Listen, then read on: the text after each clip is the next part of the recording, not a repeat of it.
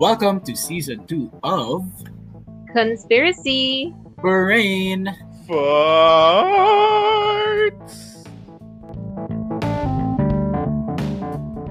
Uh, let us all welcome our special guest for tonight. Na sasamahan tayo makipagkwentuhan ngayong gabi. And her name is Nikki De La Cruz. Hey girl. Welcome. Thank Sa you mga- so much. Sa mga hindi nakakaalam, siya ang may bahay ng isa nating may bahay. May bahay. May bahay. Joke lang. Hindi, ano, ah, siya ang jowa ng isa nating kaibigan. Oy, na si. Jaren.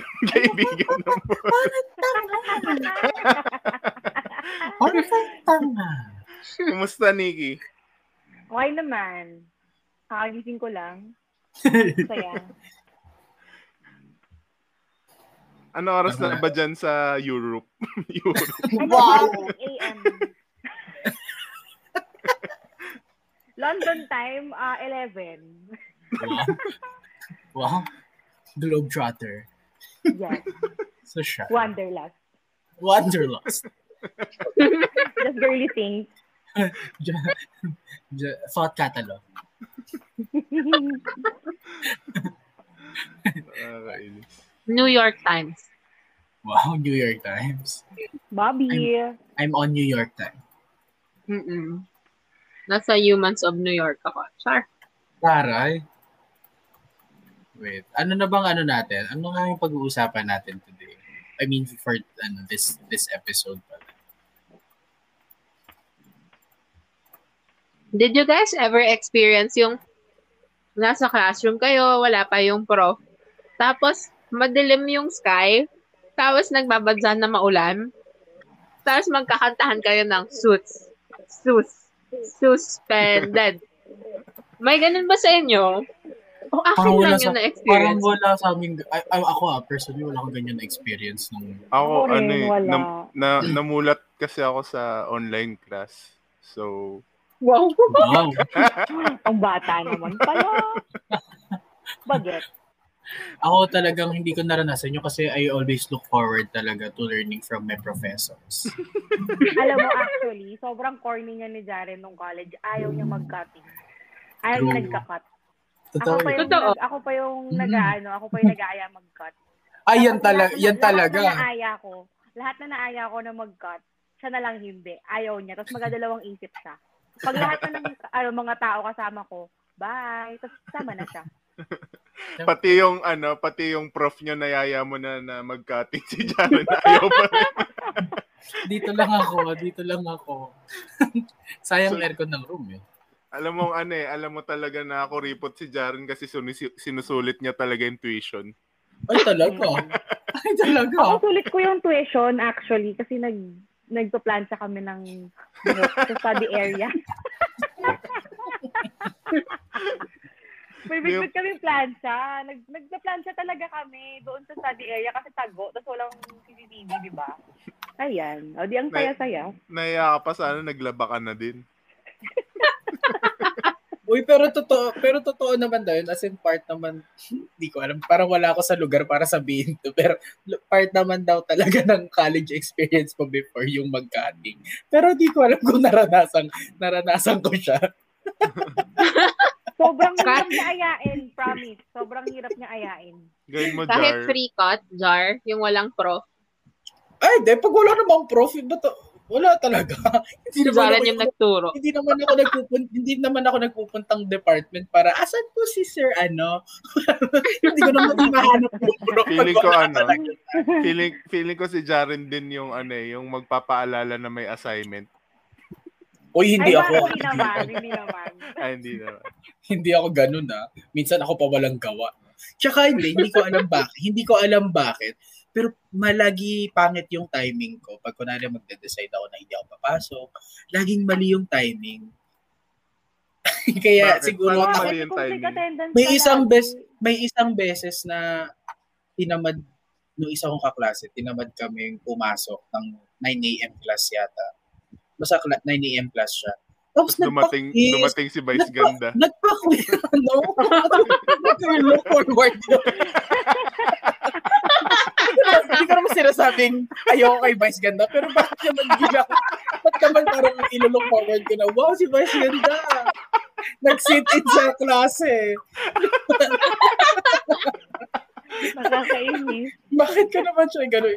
Hindi, I mean, nung nag-decide ako na hindi pumasok, nagpa-quiz yung prof. Wala ako lagi sa timing. Lagi lagi ako wala sa timing mag magganyan, mag-decide na ganyan. Kaya Ako, feeling ko may takot ako. timing. Lagi akong nasa timing. For example, nung summer classes, script writing yon sobrang boring. Naboboringan ako kasi hindi naman ako, hindi naman ako nag-aspire maging script writer.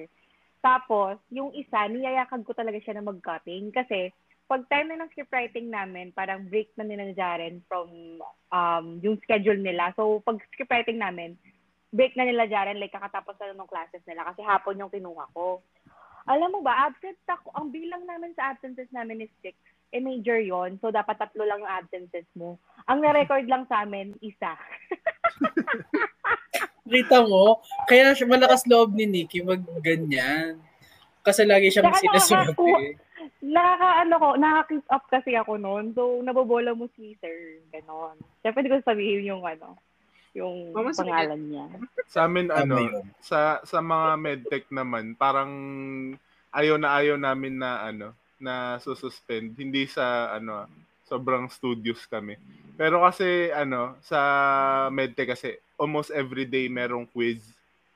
So, ibig sabihin, pag naka-miss ka ng quiz ngayon, I mean, pag kunyari, nasuspend yung ano, yung klase ngayon, yung quiz, mapupush siya, siya sa next meeting.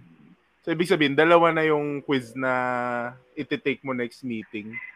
Kaya, hindi ko alam, parang yung mga, ano, yung mga tao sa medtech, ayaw nila na, ano, nasususpend yung mga klase. Well, so kumbaga magpa-pile up siya, hindi siya yung parang wala na lang quiz, gano'n. Oo. Hindi pwedeng Ano? ano, eh, hindi pwedeng wala eh. Kasi doon doon talaga kinukuha yung mga grades namin. Ang masasabi ko lang buti, hindi ako nag-med. Oo nga.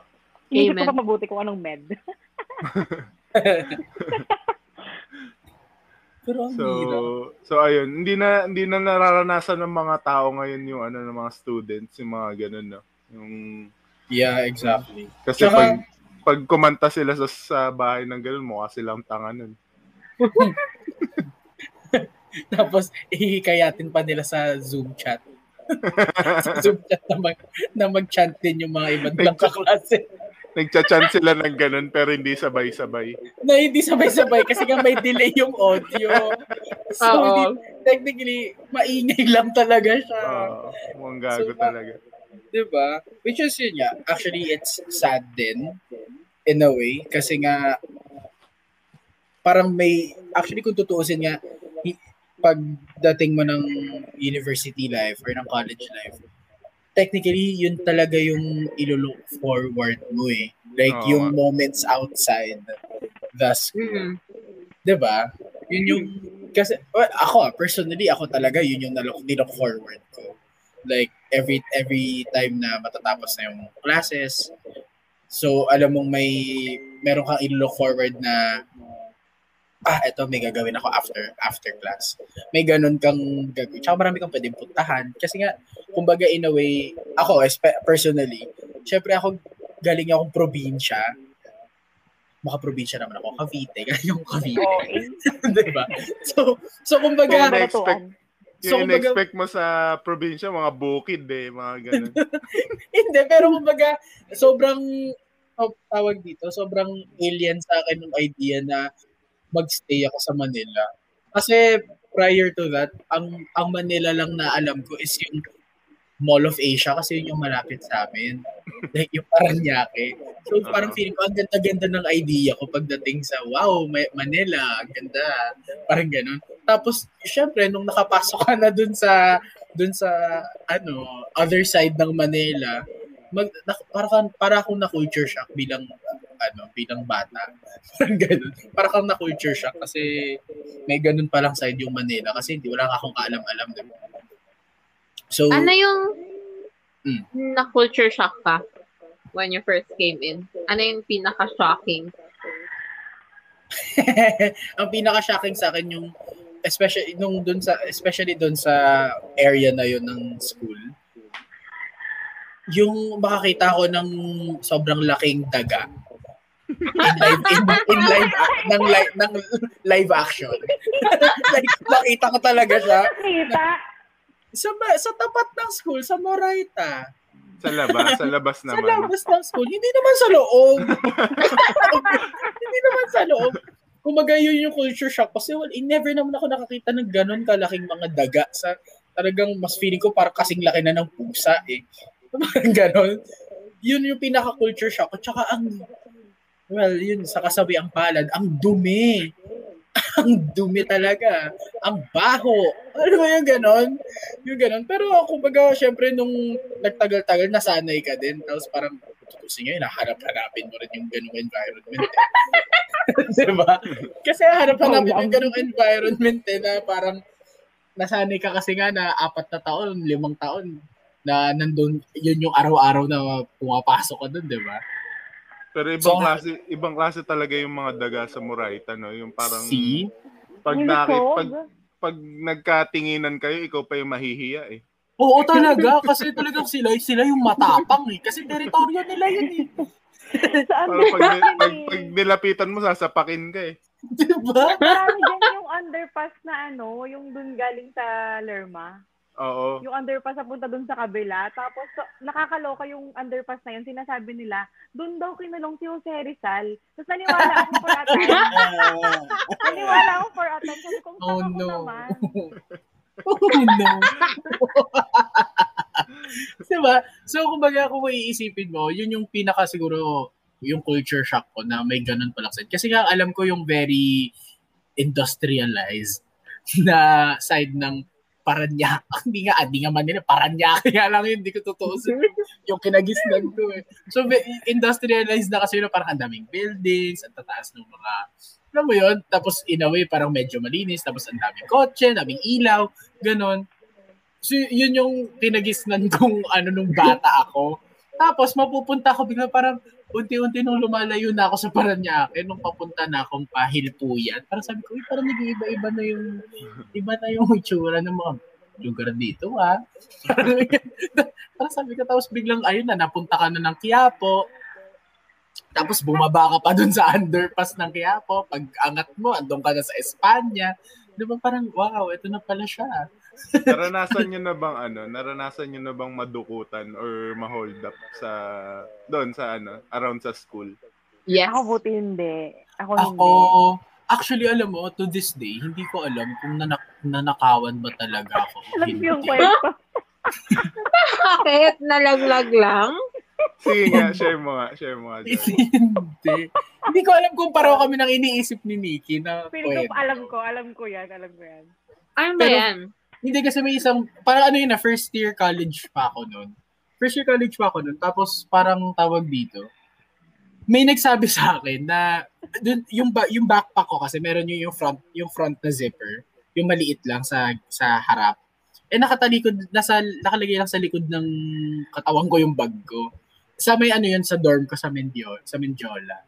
Mm. Tapos, nandun na, palabas ako kasi pupunta akong SM Manila kasi meron akong may ad, may friend ako, high school friend ako na, mag, na mag-birthday.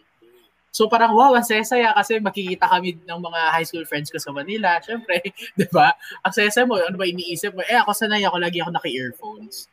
Oo. Sanay ako laging naglalakad ako lagi naka-earphones. Tapos parang may kumalbit sa akin sa likod. Sabi, bukas daw yung zipper ko sa yung zipper ng front na bag mo. lalagyan ng, ng bag ko. So, eh, technically, wala, nung time naman na yun, wala naman talaga nakalagay doon. Ang nakalagay lang talaga doon is yung coin purse ko. Ako, na, wala namang, na wala namang laman. na wala naman talaga siyang laman. Kasi, personally ako, ayoko nang, ayoko nag-carry ng maraming barya kasi nga nabibigatan ako. Mm-mm. Tapos wala wala yung coin purse ko doon. Pero hindi ko rin naman maisip kung may dala ba akong coin purse to begin with. Pero alam ko na meron akong coin purse. so hindi ko alam kung totoo ba akong nanakawan o hindi. Kaya parang hindi ko siya ma-count as experience na nanakawan ako. Pero na nakita yung coin purse mo. Hindi na, hindi na ulit. So hindi ko alam Ayun kung na yun. burara lang kung burara lang ba ako o nanakawan talaga. Na, baka nanakawan ka talaga. Kasi uso yun na modus eh. Oo. Yung i-open yung zipper ng bag mo. Kaya ang daming tao na yung backpack nasa harap eh. Oo nga. Alam mo, nasa Ako YouTube, talaga. kung ganun yung backpack mo, nasa front siya. Mm-mm. Ako ano eh, ako may nangyari na sa akin sa ano, sa Quiapo 'yun. Naglalakad ako sa Quiapo. Tapos ganun din yung bag ko nasa likod tapos may zipper, yung Jansport na bag. Hmm. Mm.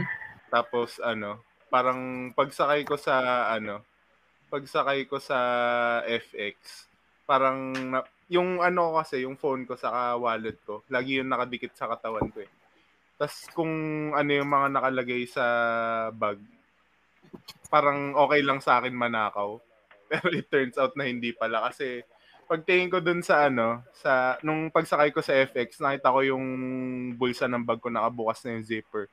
Tapos wala na yung ano, yung tawag dito. Ang nawala sa Cycle. akin, pabango, saka cycle. Ay. Di ba yung yung cycle sobrang importante niya pag college ka. Oo. Okay. Eh hindi ko naman inakala na ano pati pati pala yung mga ganun ninanakaw. So ayun, simula nun, yun siguro yung time na ano, nabinyagan ako kaya yung yung backpack ko lagi nang nasa harap.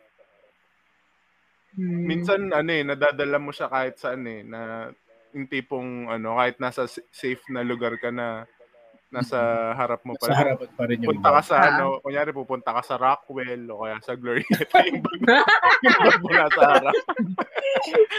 Shangri-La, ganun. Yung bag mo Baka nasa pagka, harap. ano, binuksan nila yung zipper ng bag mo. Sila pa yung maglagay ng pera. Nakawa naman to. Ito lang yung laman. Dagdagan natin ng 1,000. Sana nga totoo yun. No? Ganun. Diba? ako. Yung tipong ano, bubuksan nila yung bag mo, tapos nakita nila walang laman, kakalabitin ka nila, tapos yayakapin ka. Okay lang yan. so, abutan ka ng ano, abutan ka ng isang daan. Ganun. ang libo naman. Nasa libo. Sa akin, So, sobrang hassle nung ano, na nakawan ako. Kasi parang ang plano ata nila, hablutan lang ako. So, fourth year na ako noon. Tapos, galing akong internship na clinical. So, naka-scrub suit ako.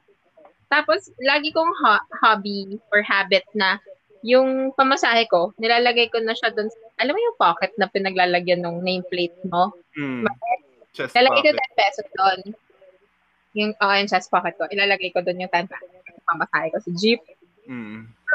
Eh, di ba yung, sa, yung side pocket sa may tummy, mababaw lang. Oo. Nandun yung phone ko. Tapos, lag, madalas na ako naka-earphone. Tapos, naka-backpack ako. Tapos, yun yung araw na pinamad ko dalhin yung laptop ko. Kahit nagtithesis kami. So, ang laman ng backpack ko, puro thesis papers.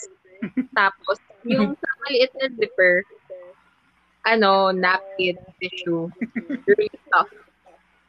Kasi parang gusto kong, ano, surprise, na nakawan mo ako napkin yan. Parang ganyan yung plano ko eh. So, bigat sa bag ko. Tapos, yung phone ko, na-feel ko na may kumablot. So, hinata ko pabalik. Alam mo, yung sobrang, ano, knee-jerk reaction yung ginawa ko na hinata ko pabalik sa akin ako. Ah, parang reflex mo lang. Tapos, may kasama siya. Tinutukan na ako ng patalim sa likod. Tapos, What? hiningi na nila yung wallet. So, parang ako, shit, sana hindi ko na, ano, hinablot pabalik yung phone ko. Tapos sabi ko, pwede bang hindi ko yung bag ko kasi thesis ko to eh. Tapos binigay ko na lang yung wallet ko. Sa phone. Tapos sumakay na ako sa jeep. Tapos parang sobrang dumbfounded ako na, shit. Binigay ko yung allowance ko for the week. Tapos nakipag-negotiate ka pa dun sa magdadakaw. Itis ko. lahat. Ano yung lahat? Pati bag Butin- ko. Buti hindi mo naisip na ano no, makipagpalit. O bibigay ko sa yung bag ko sa wallet ko, cellphone. Akin na lang yung kutsilyo. Ito pa yung worst part. Hindi ko alam kung pan- patalim talaga siya. Kasi wala na akong chance na isipin pa. Kasi baka saksakin na lang ako. Paano kung ballpen lang yun? Daliri lang pala niya na ano, yun, may kuko. Tapos pinahaba lang. Y- yung, yung mga, ba yung mga taong ganun, yung may isang finger na, Ah, yung Patay pala yung reason. Yun pala yung reason. Well, Sobrang hassle. Yun pa yung araw na hanggang 9pm yung classes ko. Tapos, ginusto kong umuwi ng maaga ng 9. Di ba ang dalas kasi, lumalabas pa tayo for dinner, Ah. Mm. inom tayo, tapos umaabot tayo ng madaling araw. Wala namang nangyayari sa akin. Tapos yung araw 9pm ako umuwi. Doon ako na hold up. Ang malas. Parang ang malas. Sobrang malas. Tapos iniisip ko pa na ano, four years akong nabuhay sa U-Belt area na never nananakawan. So yun pala, nananakawan ako fourth year. Ikaw, Nikki, wala kang na-experience kahit ano na ganun.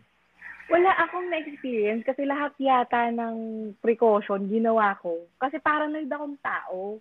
Mm. Parang kahit tanungin mo si Jaren, kahit saan, paranoid ako. For example, kapag nakikita ko si Jaren na ano, mag-alis na kami after ng date, tapos sabi ko, wallet mo, yung ano mo, ganun ako lagi. Tapos every time na mag-part ways kami, kapag sakay na ako sa sakayan ko, sabihin ko sa kanya, yung gamit mo ha, kasi si Jaren kasi may, may ano siya, makakalimutin. So Hmm. ako, lahat kasi ako, nag-checklist talaga ako kung ano yung meron sa akin. So ako nung pumasok ako nung FEU, sa, Aven- sa Avenida kasi kami dumaan. So sabi ko, no, ganito yun. Ito FEU. Ang pangit. Parang, ah, ayoko na. Sabi ko, wala na bang ibang ano, wala na bang ibang daan para makapunta ng FEU? No, itong time na to, hindi ko alam na may FX. Ang alam ko lang LRT. So, bababa ka ng D. Jose. Ever since noon, ang ginagawa ko pag uuwi ako, yung palda, di ba yung palda na green, yung may, may isang bulsa siya na malalim. So, andun yung phone ko, andun yung wallet ko, ilalagay ko siya sa gitna. Kasi ayokong mag ayokong maglagay ng anything din sa bag. Kasi yun nga yung ano. Pero yung at the same time yung bag ko nasa harap. Laging ganun. Tapos yakap ko yung bag ko.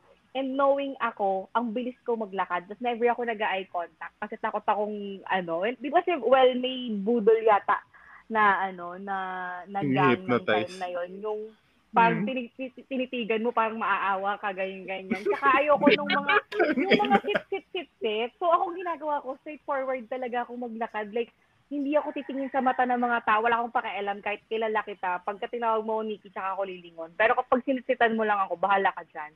Sobrang siguro kasi kakanood ko ng TV Patrol yun. Bago mag tapos dumating pa ako sa point na sabi ko, oo nga, no. Kasi may case study kami na, parang may subject kami ni na Jaren nung third year. Tapos parang, yung case study na yon sinabi na parang most people na nanonood ng news, sila yung mas paranoid. So feeling ko, nandun ako sa percentage na yun nung Mm. bago ako mag-college.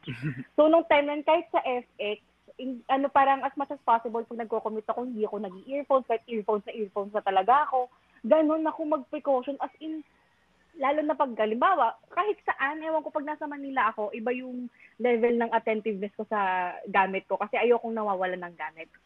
Kahit simple lang siya na pag halimbawa naiwan ko sa bahay, especially pag earphones na iwan ko sa bahay, naiinis ako as in bad trip ako magdamag. Kawawa si Jared kasi siya yung endpoint.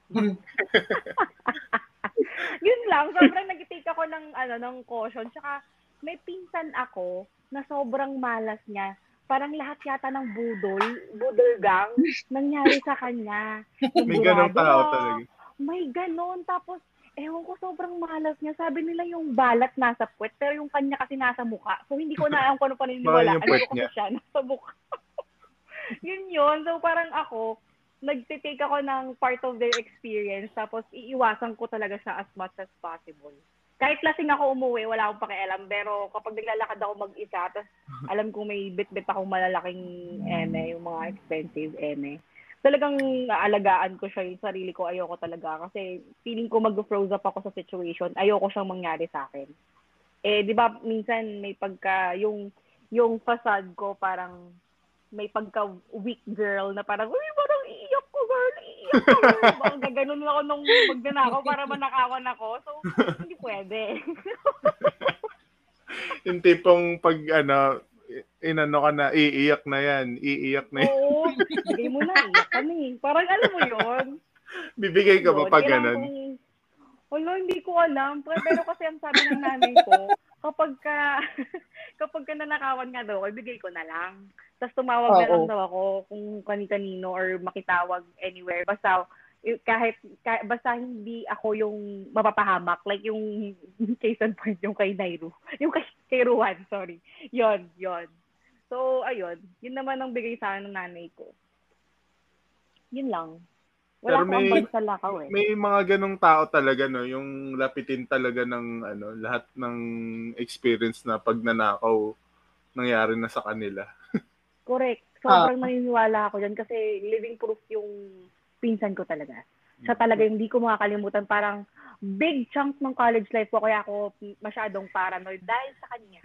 Dahil sa kanya talaga yon kasi ang daming beses na nakawan ng phone, parang kada era ng phone na uso, nawawala sa kanya. Dated back Ay, to alam mo, Motorola. alam mo, feeling ko alam ko na kung bakit.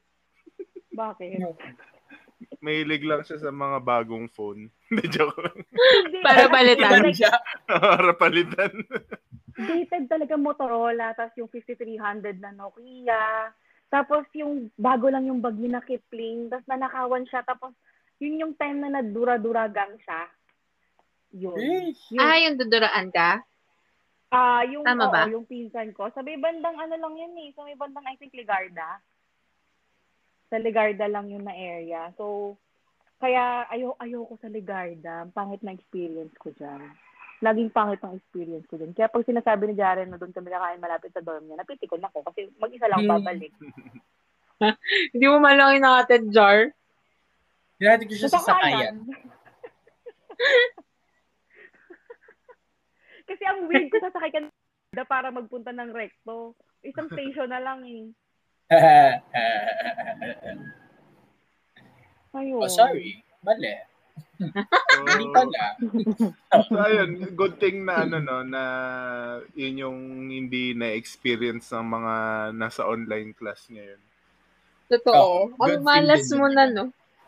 No-adapt ka sa bahay. Pero Kawawa.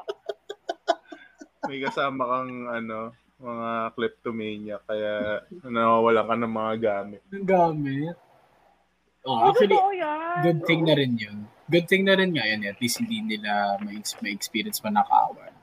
Oo. At saka Hmm. merong iba na ano eh. Actually, meron pa akong isang experience, pero hindi ako nanakawan kasi nataguan ko siya. Kasi hindi ko alam kung nanakawan niya ako kasi may patalim siya. As, sobrang praning ko kasi nasa jeep ako noon. Puno-puno yung jeep. Tapos, pauwi ako ng bahay. Ang sketchy nung people na nakatapat sa akin. Tapos, doon napatingin ako sa baba. Kasi, alam mo yung nakakapit yung left hand niya doon sa kapitan ng jeep. Tapos, Mm. yung arm niya, ang awkward ng arm niya, nandun sa in between his legs. Parang hindi natural Mm. yung itsura. So, napatingin ako, tapos may ako siyang video. So, yung instinct ko, pumara ako. Tapos, paglingon ko, bumaba din siya. Yung mali ko, is pumara ako sa madilim na street. Ah, okay.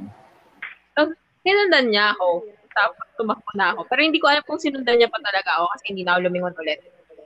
Tapos, nagtago ako sa karinderya na may mga tao. Nagpaalam ako dun sa, may karinderya na parang nag-iihaw. So, yung ating nag-iihaw. So, ate, pati ba akong magtago dito? Sobrang weird ng experience. Kasi ang tagal ko doon, parang 30 minutes. Kasi iniisip ko, baka mamaya, inaantay niya lang akong lumabas. Mm. So at least, yung mga nag-online classes, di nila may experience yung mga ganung masamang Ganun. loob. Yeah, yung ganun trauma. True. Pero iba din yung, ewan ko, iba, something about the habit ng mga nag-online class ngayon. Parang, si- siguro personal experience ko lang. Kasi from what I see sa kapatid ko, Mm. parang iba yung load nila na parang okay lang na ipagpaliban. Hindi nila nag-get yung sense of deadline. Though yung deadline naman in our time, nung hindi nag-online classes, like pwede mong gawin siya the day before, pero yung iba yung deadline nila, kasi ta- tahimik ng bitwitin yung mga deadlines nila. So, hindi ko maintindihan kasi hindi ko nakikita na nagngangarag sila. Kasi sobrang daling makakuha ng answers from other classmates mo. Yun, yun, yun lang yung issue ko dun sa online classes. Kasi ako observant lang ako eh. At na, dun yung, dun yung, yun yung point na napipikon ako. Siguro ako lang naman, personally. pag nakikita ko yung kapatid ko na ganyan na ah, sabay-sabay sila gumagawa ng deadlines nila and then sabay-sabay sila halos mag-exam. Meron silang phone, meron silang ganito. Parang mas masaya pa yung kopyahan nung college. Parang May thrill. May thrill. ko, kasi titignan mo yung teacher mo, di ba? Kasi sila kahit mag-exam nung naka-on cam, parang ang dali lang gawin eh. Kasi pwede kang mag-set Oo. up no, nasa likod yung papel or Manila paper, uso pa ba yun? Ganon. So, di ba, parang mas madaling mangopya nung college kasi yung hindi ko naranasan nung kopya-kopya sa college, yung may airdrop, yun yung hindi ko mag-get. Sabi ko, paano niyo nagagawa yun? Naram- nalaman ko yun sa section ni na Jaren before kasi hindi kami black, blockmates ata. Tapos, nalaman ko lang yun. Other, siguro other section yun. Tapos, nag airdrop sila ng sagot. Hindi ko alam kung paano nila ginagawa yun kasi sobrang hirap for me. Tsaka ako, parang nalid akong tao hanggang doon. Parang takot ako mga... Kasi may may kaklase ako na punitan siya ng papel. Eh, ayoko mangyari sa akin yun. Parang una una sa lahat, di ba? napunitan ka ng papel, nakakahiya. Tapos, yun na yung tatak ng mga kaklase mo. Eh, second year pa lang ako noon. Ayoko naman ng ganun yung patak sa akin.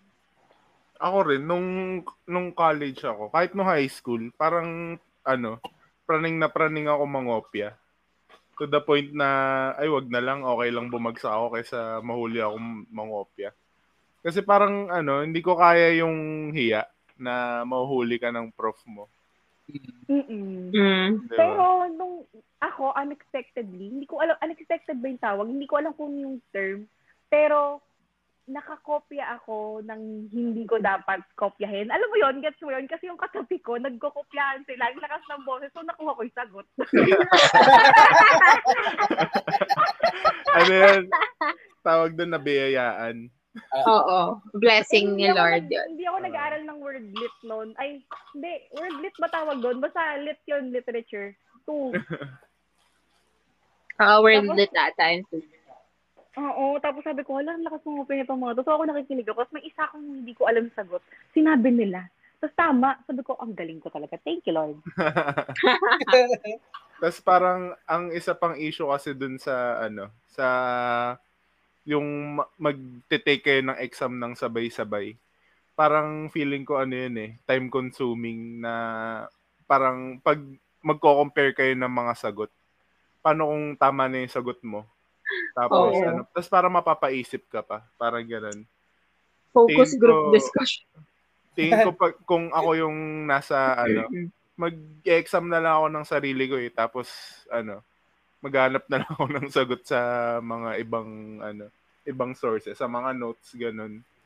Saka, ano, Oo. isa pang napapansin ko sa mga, ano, binibigay na quiz ng mga prof. Nasa ano siya, alam niyo ba yung Quizlet? No. Basta ano, parang isa siyang website na andun yung mga mga tanong, tas may mga choices din. Tas andun na as in word per word yung tanong na binibigay ng mga prof. Yun na yun eh. So, ayun. Pa- Parang feeling ko kawawa rin yung mga students kasi hindi ko alam kung natututo ba sila sa ganun eh. Mm. Parang feeling mo hindi, feeling mo hindi authentic yung natututunan. nila. Oo. Another ano, another struggle din sa ano, hindi lang to sa mga ano, ah, hindi lang sa mga students na online. Pati, pati na rin sa mga nag-work from home ganun, 'di ba? Kasi syempre pag meeting Zoom din. So, pag work from home ka or student ka na nasa bahay lang, parang ano eh, mahirap na i-draw yung line kung saan nagsa-start yung buhay mo bilang estudyante or em- empleyado sa True. buhay mo na nasa ano Here, ka lang, here. yung personal time mo lang, ganun. Mm-mm. 'Di ba? Parang feeling ko nakaka-apekto rin siya sa mental health ng mga tao. Ayun nga kasi ano, parang naghahalo na yung oras. Oo. True.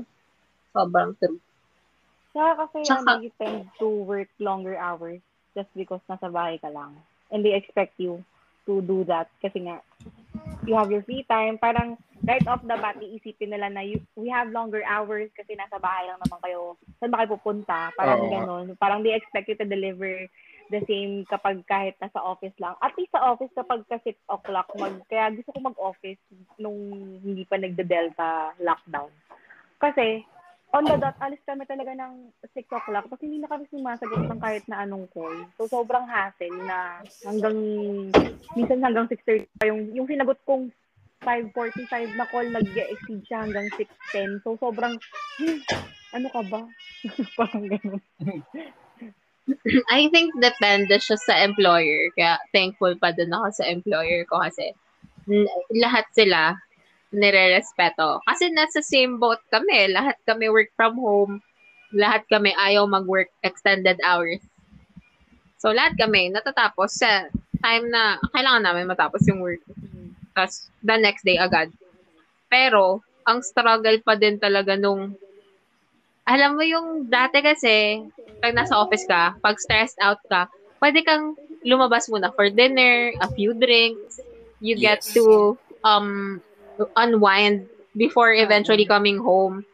A- ako sa totoo lang, namimiss ko din yung traffic. Kasi nakakatulog ako. May additional 30 minutes of sleep ako going home.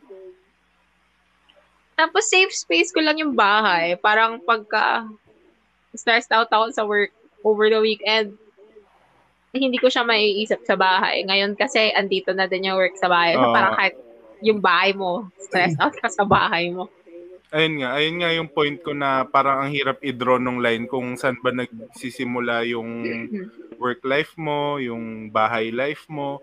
Kasi pag kunwari, let's say, ano, meron kang trabaho na hindi mo natapos. Tapos, tapos na oras mo. Pag, pag ikaw yung tipo ng tao na hindi ka komportable sa ganun na fact, kahit labas na ng work hours mo, ang dali lang balikan nung ano eh, ang dali lang balikan nung trabaho kasi punta lang sa computer, tapos gawin mo na yung trabaho mo. Oo. Diba? Parang na ka pa. parang ang ano, parang walang kasi pag ano, pag pag face to face ganun or yung sa office ka nagtatrabaho, parang merong ano eh, parang merong off switch yung ano eh, pagiging empleyado mo eh. 'Di ba? Yung tipong paglabas mo ng office, wala na. Parang ano ka na. Bye. Oo. 'Di ba? Gets niyo ba yung point ko? Oo. But I think mas I'm not invalidating the mental health of adults. Mhm. Pero sometimes it's a matter of discipline din na kailangan mo i-draw yung line for yourself. Mhm. I Yeah. think easier for adults yun than for children. For Oo. students. Tama. Yeah, Kaya kasi merong I think yung mga children, wala pa silang ganong wala pa sila wala pa silang ganong thought sa utak nila na may kailangan you have to draw the line here. Oo. Kaya ano eh, simula nung ano, nagkaroon ng ano, ah, online classes, sobrang daming, hindi naman sobrang dami, siguro tumaas yung cases ng mga med students na hindi ko lang alam kung ano, ah, kung true din to sa mga sa ibang field. Pero sa mga med students kasi, madaming nagsusuicide. Eh, Oh isa yung reason na ano, grabe yung pressure sa kanila kasi sa totoo lang pag ano, pag online classes mahirap talaga matuto eh. Oo naman. Oo. Tapos idadagdag mo pa yung inaaral nila na sobrang complicated din. So, grabe yung pressure sa kanila. Kaya dumami rin yung cases ng mga ano, mga students na nagpapakamatay. Yeah, Saka ayun, not sobrang everyone, not everyone may space para makapag-aral. Not everyone may may, may Hmm. desk. Alam mo yon So, yung iba kong katrabaho, sometimes nakikita ko, nasa kama lang sila talaga. Sabi ko, nangangalay ka ba? Sabi niya, best wala akong choice. Gumaganon siya. So, parang, alam mo yun, ah, um, parang part of me, sabi ko, oh, hindi ako dapat magreklamo kasi Mm. uh, others have it um, worse than me. Parang ganon. So, pero hindi ko naman ini-invalidate yung sarili ko na, oh, kasi ano ka, kasi may may sarili kang space, dapat ganito ka, ganyan. So, sabi ko naman, um, to each his own, di ba? Pero, sobrang sad lang na may ganun talagang factor, lalo ngayon, na wala talaga silang space. Tapos, ang hirap din nga, yun nga, i-draw yung line kung kailan mag-start yung yung yung unwinding mo sa bahay. So, saan ka pupunta kung maliit yung bahay mo? Di ba? Yeah. Oo. Yeah. it- it's a matter of privilege kung ano yung I mean yung education yung um a mental health I think becomes a privilege now like parang online 'di ba you see yung mga nagsasabi na nagrereklamo lang naman yung mga tao na pagod na sila sa ano, sa lockdown. Kasi nakita mo yung mga bahay nila sobrang spacious. Yung, yung iba may grocery pa, may gym pa. True. Tapos ikaw, you gotta make room for yourself na makapag, mapilit mo mag-workout ah, kahit sa kwarto na lang. Mm-mm. Ako ang pinaka ko sigurong thought sa pandemic, yung yung sinasabi, making the most out of the lockdown. Parang ganon. Parang, okay, Mm. sige, fine. Sobrang Paano kami? privilege. Parang, out of dun sa, um, syempre may mga makaka-relate sa kanya kasi circle Mm. na yun. Parang how much more kapag ka, from the outside ka, parang, hmm, ma- ma- mapapaano ka talaga, parang, thank you. Parang thank you. Hindi ba namin minimig yung ano, yung time namin, eh, lockdown, alam mo yun. So, Pero tingin ko ano Ay. rin, parang malaking bagay din yung time na ano. Kasi syempre, pag nasa bahay ka lang, mas maraming time yung masuspend mo sa social media eh. Ibig sabihin, parang nakikita mo yung buhay ng ibang tao and hindi mo maiwasang i-compare yung sarili mo, yung buhay mo sa buhay ng iba. eh. So, doon din pumapasok yung ano, yung taking care of mental health. Kasi mahirap talaga maging ano eh, mahirap ah makita yung ano, yung mga mabubuting bagay na nangyayari sa Yeah. Mahirap mag-focus doon pag nakikita mong mas maganda yung buhay ng iba, Mm-mm. 'di ba? True. So O kaya ano eh, minamanage mo dapat yung oras mo on social media. Well, I'm not Mhm. posting, pero that's what I do para at least hindi ako mas stress. Yes, amen. Ganyan din ginagawa ko. As in, ako, ako al- walwal alam ako. ni- Walwal ako sa Walwal sa social media. walwal talaga ako. Hindi ko alam. Ano yun, Jar? Jar? Hindi, I mean, sinasabi ko nga na same, ganun din yung pinapractice ko. Kasi parang, alam ni Nikki to na may, may mga moments talaga ako na I try my best na hindi talaga ako nag nag sa social media. Like minsan, kunwari, de, well, bukod sa chat, sa pag-chat, bukod doon, hindi ako nagsuscroll sa social media. Tapos, as in, nakahiga lang ako. Tapos, kaya nakikinig ako ng kanta. Magano lang, nagsa-sound trip lang ako. Tapos, nakahiga lang ako literal. Ganon. May mga ganun ako moment sa buhay. Mo siya, kalimbawa, um, ako may galing akong ganap or siguro work, ganyan. Tatanungin ko, ano ginagawa mo? Sabi niya, wala, nakahiga. For a time, iniisip ko, hmm, tulog ba? Tapos parang ako, syempre magko-confide ako sa friend ko, te, ikaw, kapag may free time ka, di ba? Mm. Kailangan mag-social media ka, mag-post ka. Pero, in the end, parang to conclude talaga, doon ko na-realize na, na, na tama yung sinasabi niya. Pag sinasabi niya wala siyang ginagawa, wala siyang ginagawa. Ganun siya. So parang Hindi true ko- to self naman, true to his word naman siya, na pag sinabi niya wala siyang ginagawa, wala tayo siya ginagawa. Okay, go. Okay, go. Fine. Kasi Kaya pinapractice ko yung pinapractice ko yung sarili ko na ganun na kasi ako talaga before as in pre-pandemic pa sobrang babad ako sa na, I mean nasa stuck ako lagi sa You- YouTube loop, loophole Facebook Mm. loophole alam mo yung nood ka lang ng nood ng mga video na hindi mo na Mm. malayan anong oras na Oo. Kumbaga, Ah. actually, kung tutusin, bumalik ngayon sa akin ngayon dahil sa TikTok eh. Kasi Damn. kung ano, swipe ka lang ng swipe ng ano, panibagong video, tapos ang iikli lang, so mapaparami ka talaga, tapos hindi mo mamalayan. Alas dos na ng umaga? oh no! Totoo. Pero kanina, alas 9 lang. Parang alam mo yun, may mga ganun kang moments. So, Alas Ngayon- dos lang, alas dos lang, Jar. Ako nga nagsisend ako kay Ruan na alas 5. Oo, sabi ko, Oh, no. natutulog pa ba to si Van? oh no! Yan ang ano, parang before, nung nag-start yung pandemic, parang may ganyan din ako na um, moments na minsan nat- natutulog ako alas 5 na. As in, makakatulog ako alas 5 na, na hindi ko na mamalayan. Tapos, ewan ko, di ko alam if, ano, siguro sa akin lang din yun. Kasi nga, gi- ginusto ko rin talagang baguhin. Kasi ayoko na, na- ayoko yung panic na nakukuha ko pag nakikita kong parang lumiliwanag na. Parang ayaw yung nakikita ko. Kasi ako, for a time, natutulog ako sa sala. Sa Yeah. sala namin, natutulog ako sa sofa. Doon ako minsan natutulog para ako, nare, pagising ko, yung mindset ko, hindi maganda yung tulog ko ka- kasi magwo-work ako after. At may ganun ako, may ganun ako mindset. Pag Ang natulog, labo.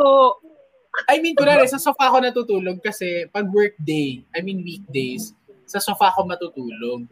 Kasi, ang mindset ko, gigising ako ng maaga. Parang mas Eh, madali, mas madali kasi magising eh pag hindi komportable na- yung oo. ano mo eh. Yes, exactly. Tapos parang nagagawa kong reward yung pagtulog sa kama ko sa kwarto Nice. pag weekend. Ah. Mm-mm, Kasi parang- pa siya. parang naririnig ko, parang ay, parang may narinig din kasi ako sa friend ko before na siya, well, if you have, kumbaga I'm speaking from uh, from a point na meron akong access to like to work elsewhere besides my my bedroom. Mhm. Yun. Kumbaga parang sinasabi niya kasi na nire- she refrains from working inside her room kasi ayaw niya masira yung thought ng kwarto niya bilang place of rest. Mm, Same, same. Ganon. So, she tries her best to work, kunwari, sa if meron kayong sala, if may area sa sala nyo na pwede kang mag-work, dun ka mag-work. Or may other area kayo sa bahay nyo na pwede kayong mag-work, dun kayo mag-work. Para hindi nasisira yung imahe or yung vibe ng kwarto for you as a place of rest. Kasi parang ako din, kasi for a time, tinry ko din mag-work dun sa kwarto, sa kwarto ko.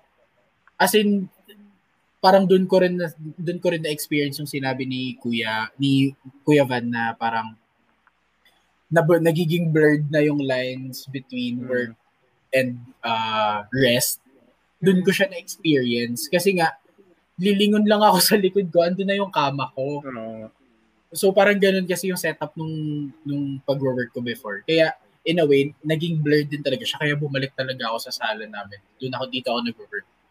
So para at least alam ko na pag nandun ako sa kwarto, wala akong ginagawa besides magpahinga. Ganon, Yes. may ganon. Y- Yun nga, if, if, yun nga, if for, dun sa, una- sa mga nakikinig sa atin, if you have the, if you have the resources or the capacity to do that, then by all means, try it. Kasi, I feel that, parang mafe-feel mo din talaga yung difference. Pero yun nga, parang, if you don't have, but then, well, alam mo yun, parang hindi, wala naman, find, siguro, let's, let's try to find other ways on how we can rest. Pero yun nga, unlucky lang din talaga are those na wala. yung sa mga wala, Oo. malala- malalagpasan nyo rin yan. Yes, Kayong- exactly. Mm. Kayo mawala ng pag-asa. Oo. And ultimately, yun naman yung goal natin eh. Maging komportable yung Maging ko, yes. Don't we, don't we all want that naman in life, Mm. diba? Oo. So, huwag tayo mag-focus sa mga negative shit na nangyayari sa atin. Mm. And rather siguro ano, gawin nating inspiration na to get out of whatever shithole you're in. I Yeah. it sounds negative pero maganda siya gawing ano eh. Mag- maganda talaga siya gawing inspiration or It sounds imposing. motivation. kind of like one of those toxic motivational speakers. Toxic motivational. Rendon Labador. Focus lang sa goal.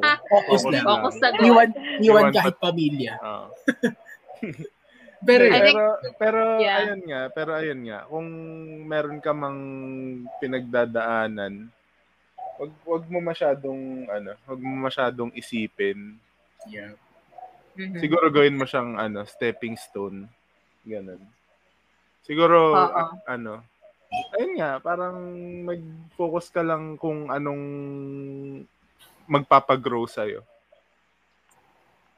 Easier said than done, pero fake it till you make it. Yeah. Mm. Bet, uh, parang better put, yeah. Fake it till you make it. Totoo yun. Totoo yun.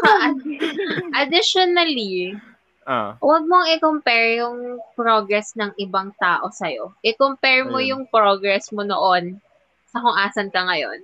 exactly. That, that helps. Just, Kasi That- ano eh, kasi sobrang imposible na ano eh, mag parang iset mo yung standard mo sa standard ng ibang tao. Kasi magkaibang Oo. tao kayo eh. 'Di ba? Oo, Parang iba yung... Mas maganda nga siguro yung sabi ni Ruan na mag-set ka ng standard para sa sarili mo. Tapos i-compare mo nga yung sarili mo sa mga dating accomplishments mo, ganun. Yeah. Doon ako Tsaka- nabuhay ngayong pandemic. Mm. Parang, I, alam mo yung, I'm privileged enough to have an office space sa bahay. True. Pero, yung, yung Mm. level of stress and um discomfort mentally sa akin, mataas pa din. Alam niyo naman yon Yeah. So, parang, I guess you gotta fake it till you make it. Hindi man tayo same boat, pero same rugged seas yung pinagdadaanan natin lahat. Yeah, exactly. Tama rin. Parang And walang connect like yung sinasabi ko. Hindi, no, no, no. But It, uh, for me, it makes sense. Kasi nga, especially nung sinabi mo, fake it till you make it. Kasi totoo yun. Parang somehow, somehow for a time, ganun din naman yung, ganun din yung ginawa ko. especially nito, nitong maka, ano, like, for, with work. Like, Yeah. if fe- feeling mo, hindi tama yung ginagawa mo, isipin mo na lang tama. Isipin mo, alam mo yung ginagawa mo kahit hindi. Kasi ito, ito eventually it's gonna work eh.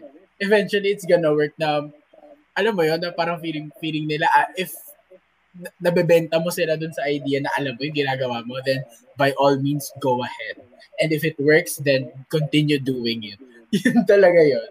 Totoo yun. Especially now, sa mga nag-online class, sa mga nag-online class, parang, alam mo yun, gets, nagigets ko rin yung, yung um, where they're coming from na nahihirapan din talaga silang mag-aral. Kasi ako, may, sa work, meron din akong account na may hinahandle akong school. May hinahandle akong school. Um, tapos, um, part of our research then is finding out ano yung sentiments ng um, students ng school na yon. Tapos, when we were doing our research, like for our campaign and everything, makikita mo talaga yung yung sentiments ng mga estudyante sa social media na they re- they are really tired. As in, pagod talaga sila. And, alam mo yun, at, at first, at first, um, observation, parang, iisip, syempre ikaw iisipin mo, ah, kayo pagod, eh nasa bahay na nga lang kayo, tapos mag Pero, alam mo yun, there's something more deeper than that Mm. na hindi na, na hindi nakikita ng ibang tao kasi hindi naman nila na-experience. Parang kasi nga kung tutuusin itong generation na to, sila yung kumbaga first generation na solely nag-online class. As in Yeah. so- solely na I mean tayo na-experience natin before na uh, innovation na sa atin yung mag magko-quiz tayo online. Mm. Pero technically, nasa eskwelahan pa rin tayo. May, parang ini parang tayo yung naging trial period, naging trial um, batch, kumbaga. Kumbaga, tayo yung naging trial period nung ini-introduce pa lang nila yung platforms for online learning. Pero kung tutuusin, itong, itong generation na to ngayon, sila yung talagang nakaka-experience sila yung gumagamit. So, kumbaga, parang hindi din talaga natin alam kumbaga hindi rin natin talaga alam yung struggle na pinagdadaanan ng estudyante for online classes. Kaya, in a way, magigets mo rin, kung, kung titignan mo siya ng mas malalim, magigets mo rin kung bakit sila pagod. Kasi nga, growing up, ang dami nila naririnig na, uy, ganito ang ano, ganito ang college life. Ang saya-saya kasi dami mo kaibigan, ang dami mo pwedeng salihan na org. Tapos sa org na yun, magkakaroon ka pa ng ibang kaibigan na, magkakaroon ka pa ng ibang kaibigan bukod dun sa mga nagiging kaklase mo sa regular classes mo na hindi na nila nararanasan ngayon. Which is, in a way, it's it's it's a much sadder reality. Kasi, alam mo yun, hindi natin alam when matatapos yung pandemic, hindi natin alam when babalik sa dati. Kaya, alam mo yun, at, at this point, feeling ko nandun sila sa, andun yung mga nag-online, yung mga estudyante ngayon na nag-online class, nandun sila sa gray area na yun na hindi nila alam ano yung next steps nila in life in general. Hindi, I'm not sure. Pero, andun sila sa gray area na yun and they're stuck. Which is, yun, which is sad. Sorry, ang I sounded too, I, hindi ko alam if I sounded too passionate about it, pero yun lang yung, yun lang yung parang, ano, sentiments ko about it. Kasi nga, ang lungkot din ng nangyayari. Saka paano kaya yung mga ano no, yung mga ah, college students na magi intern Yes, Oh, exactly. yeah. hindi ko alam paano, parang paano ba nila i-wrap around na Nung, ah, wait lang, lang din yung intern ba nila? Ganun ba? wait lang. Hindi ko alam kung ano, sa, sa, sa setting nyo, kung totoo yung mga stereotype na pag-intern, inuutusan ng magtimpla ng kape. Naranasan nyo ba yan? Hindi, No. Or-. Eh, Or may nakita ba kayo na ganun yung ginawa? Wala naman. Wala. siguro ako. Ako, ako yun. May nagtimpla ka ng kape? Hindi naman. Hindi siya yung like, nagpatimpla. Ah, parang- not necessary. Hindi, like, Saka paano mo like, yun, ano, ako no? yata yung, ano, ako yata yung napagtuunan ng pansin na gawin yung mga walang kwentang bagay na dapat gagawin ng Ah. iba. Parang ako yung to Ah. pass that to pass the time kasi syempre 'di ba may may ini-meet kang hours for for your internship. So parang to pass the time kasi minsan madalas kasi dun sa dun sa internship ko parang wala naman kami masyadong ginagawa. Ginagawa. Sobrang liit lang ng firm na 'yon. Mm. Pero parang siguro about three, tat, tatlo lang, tatlo lang yung task na sobrang nagamit ko yung skills ko from college. Kaysa yung Mm. parang, alam mo yun, yung parang, Ah, kaysa yung dun sa, pa- sa point na, na pinag, ano ako, nag, pinag, ginawa ko accounting, wala ko alam doon. Nadread ko pa yata yung formula ng Excel, hindi ko alam kung nakikita niya pa. Ganon. So, ayun. Pero tsaka kasi yung internship ko before. Tsaka nilakad ko lang yun para makagraduate. Kasi, di ba? So paano kaya 'yon no kung ano kung intern ka ngayon tapos ano pap, gan, mga ganong task yung papagawa sa Paano 'yun magpapa-deliver ka na lang ng Grab, Starbucks? Oo, papabook sa'yo. Grabe, sobrang... So, part ng job ko is an internship supervisor. I think I can answer your question, Van. Mm. Ang, ang hirap mag virtual internship kahit na tech, nasa tech company ako. Ang interns namin ay developers, software testers, um, HR intern. So, yung mga developers and software software testers, kaya nila kasi um, virtual, madami kang tasks na magagawa kasi nagko-code ka, na-test ka ng mga bagay. But I'm not saying they have it easy, pero yung sa HR intern, ang hirap paging HR intern virtually. And nahihirapan akong mag-isip ng tasks for her. Eh, parang, um, gawin mo to, i- ipag-interview mo si ganito ganyan. Ang hirap ng coordination kasi magugulat na lang yung mga employees. Sino to? Bakit ako siya pinakausap nito?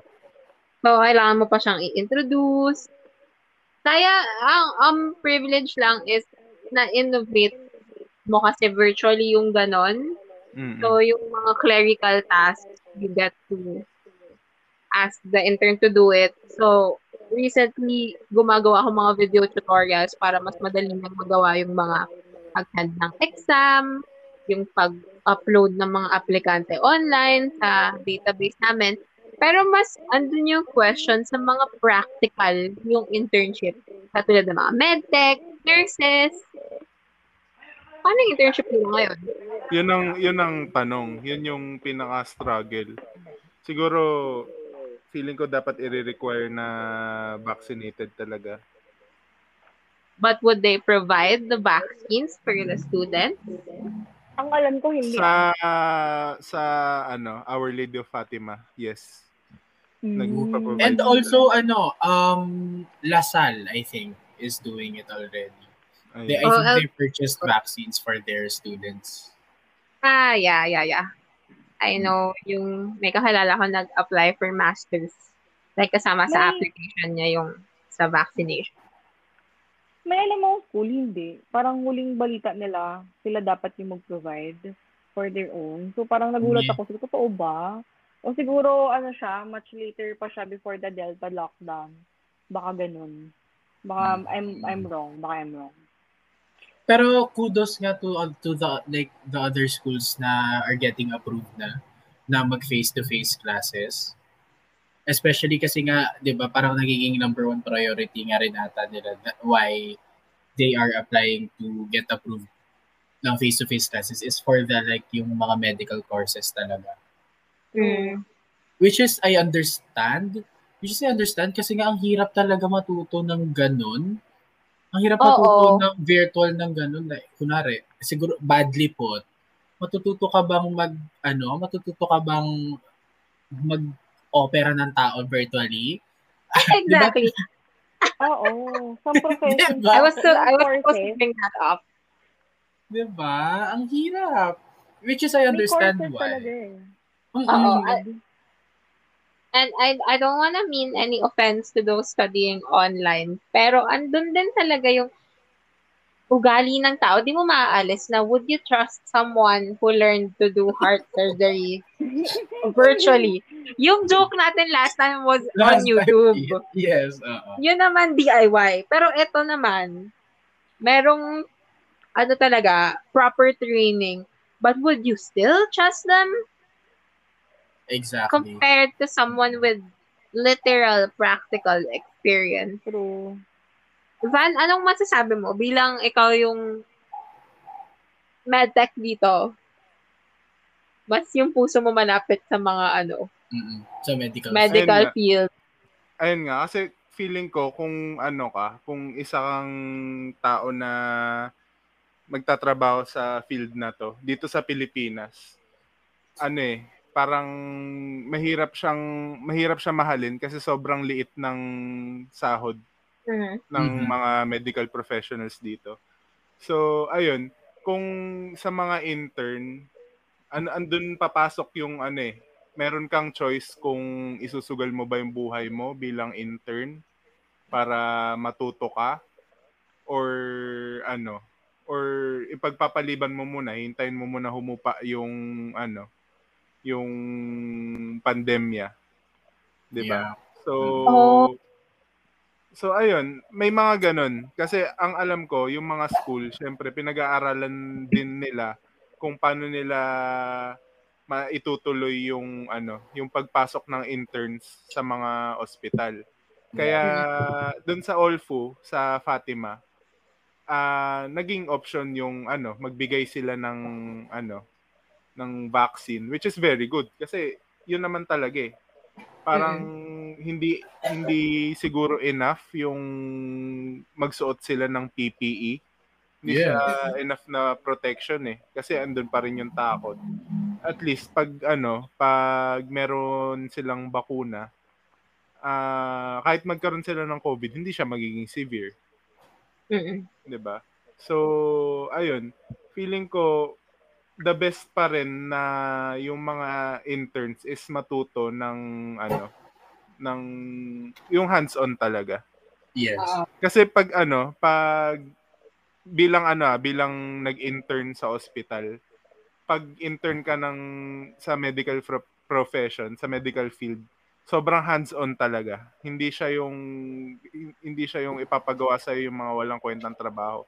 Hindi siya ganun. At ano, ikaw talaga yung at ano, gagawa ng trabaho ng medtech like kukuha ng dugo, kukuha ng mga sample, ikaw rin magbabasa, mga ganun.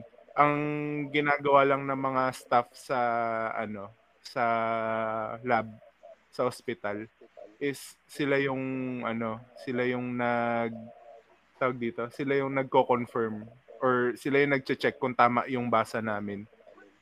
So, sobrang ano talaga, sobrang laking bagay na yung mga nasa field na to is makapag-intern ng hands-on rather than meron kasi mga school na ano eh pinag-aaralan din yung pag-intern ng online eh.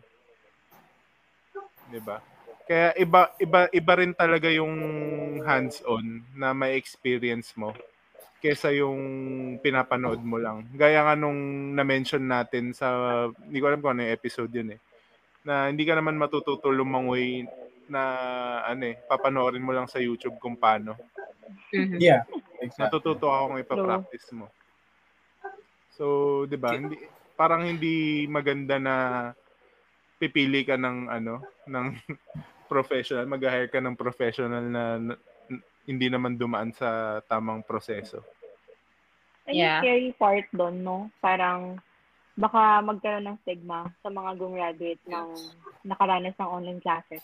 Oo. That baka maraming, uh, syempre, a, a lot of boomers din naman, hindi naman mauubos yung mga yan.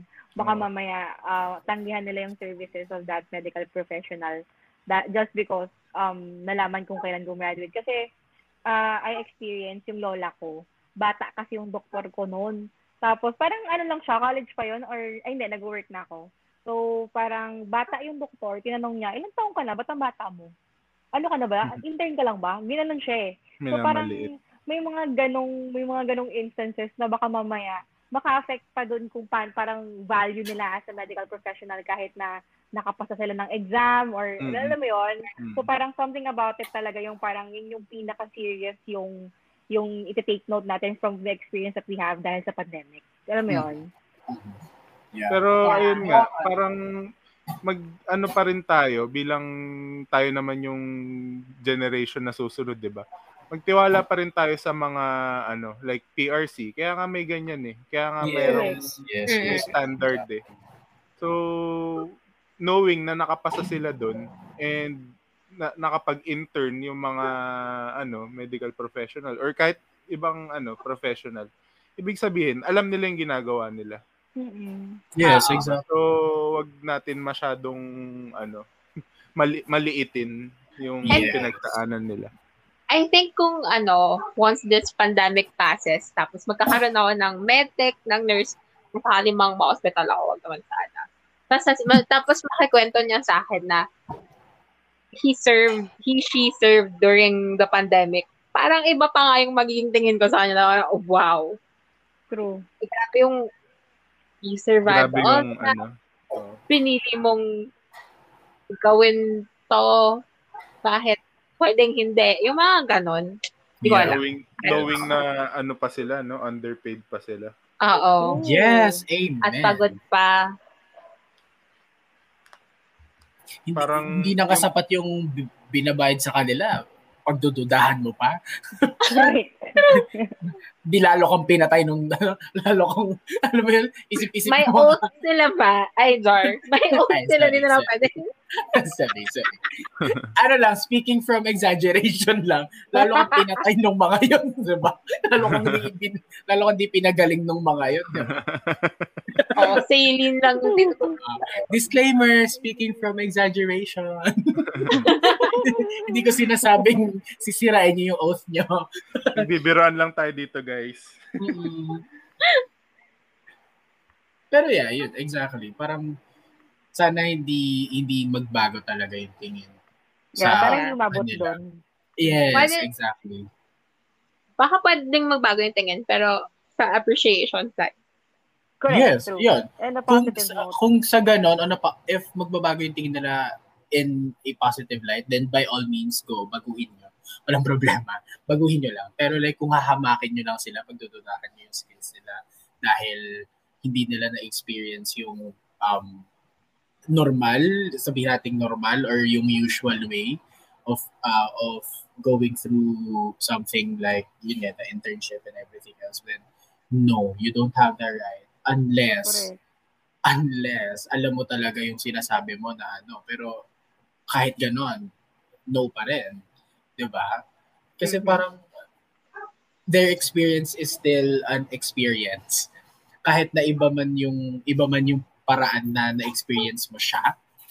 But, you know, hindi naman hindi naman din nila talaga pababayaan na maging maging kung paano-paano na lang yung 'di ba, yung maging produkto, 'di ba? Paano-paano lang yung bayad, paano-paano lang yung bayad sa kanila kasi nga underpaid. My God. Diba? Pero True, but ganyan. I think that's for another episode. Oh yes, of course. Oh, of course. yun lang. Pero yun nga, di ba? As in, kudos pa rin talaga sa kanila who are th- those yeah. who are constantly trying and surviving, di ba? Parang kasi at this point, parang there's no point in shaming them kasi nga the fa- the mere fact na ginagawa pa rin nila yung gusto nila na matapos pa rin sila sa med school. Oo, oh, mm-hmm. parang you're fighting for your mental health na parang, hindi, kaya ko to, malagpasan ko to. Tapos, kapag nalagpasan ko to, syempre sobrang pride yun, mag-well up talaga yun sa'yo na, oh my God, medical professional na ako. Alam mo yun, tapos in amid sa pag-pandemic. Yes, eh, bragging rights kaya yun na hello. Ooh. Nagtapos ako in in the height of the pandemic, hello ikaw. Parang gano'n, alam mo yun? Bragging rights nila yun eh. Bragging rights Yeah. nila yun eh, di ba? Na, na, I survived going through med school or kahit anong like business school or what or di ba?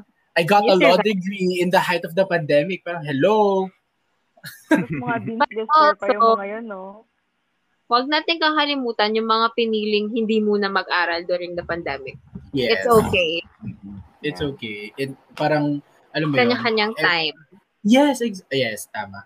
Tama, tama. Everybody has their own time. Haba-haba pa ng buhay. Mag-enjoy ka muna. Not ka True. Netflix. Not ka Netflix.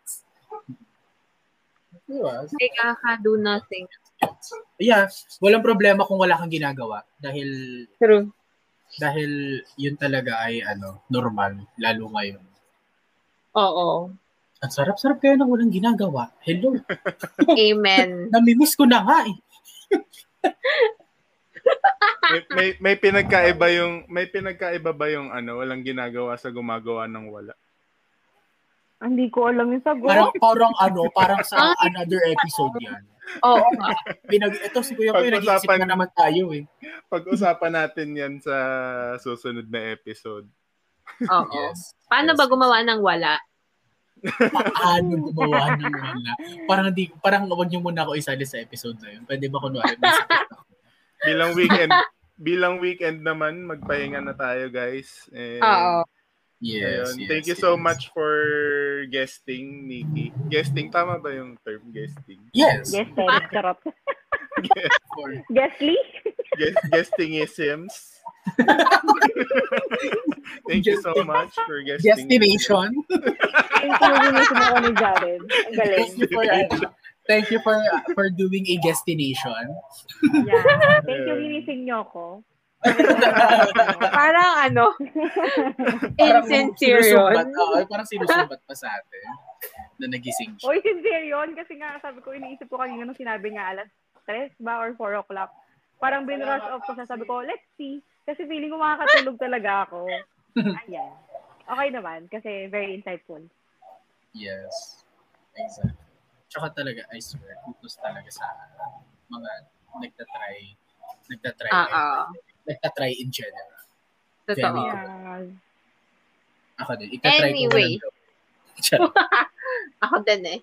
Diba? Thank you so much, Nikki, for taking the time to guest in today's episode of first episode ng season 2. So, ayan. Yes, Ang dami I love nating it. Sana yung mga nakikinig merong natutunan. Mm. Oo. Na pawi namin yung boredom nyo kahit pa pa. Thank you naman so sabihin nila may natutunan sila para hindi naman sayang yung laway natin dito. No? nagalit. Galit na galit. May pagsumbat. Oo nga. eh, Ay. joke. And so, take care of your mental health. Check up on your friends. Check up on yourself. And you do you. Wow. Yes. You Yes, do you.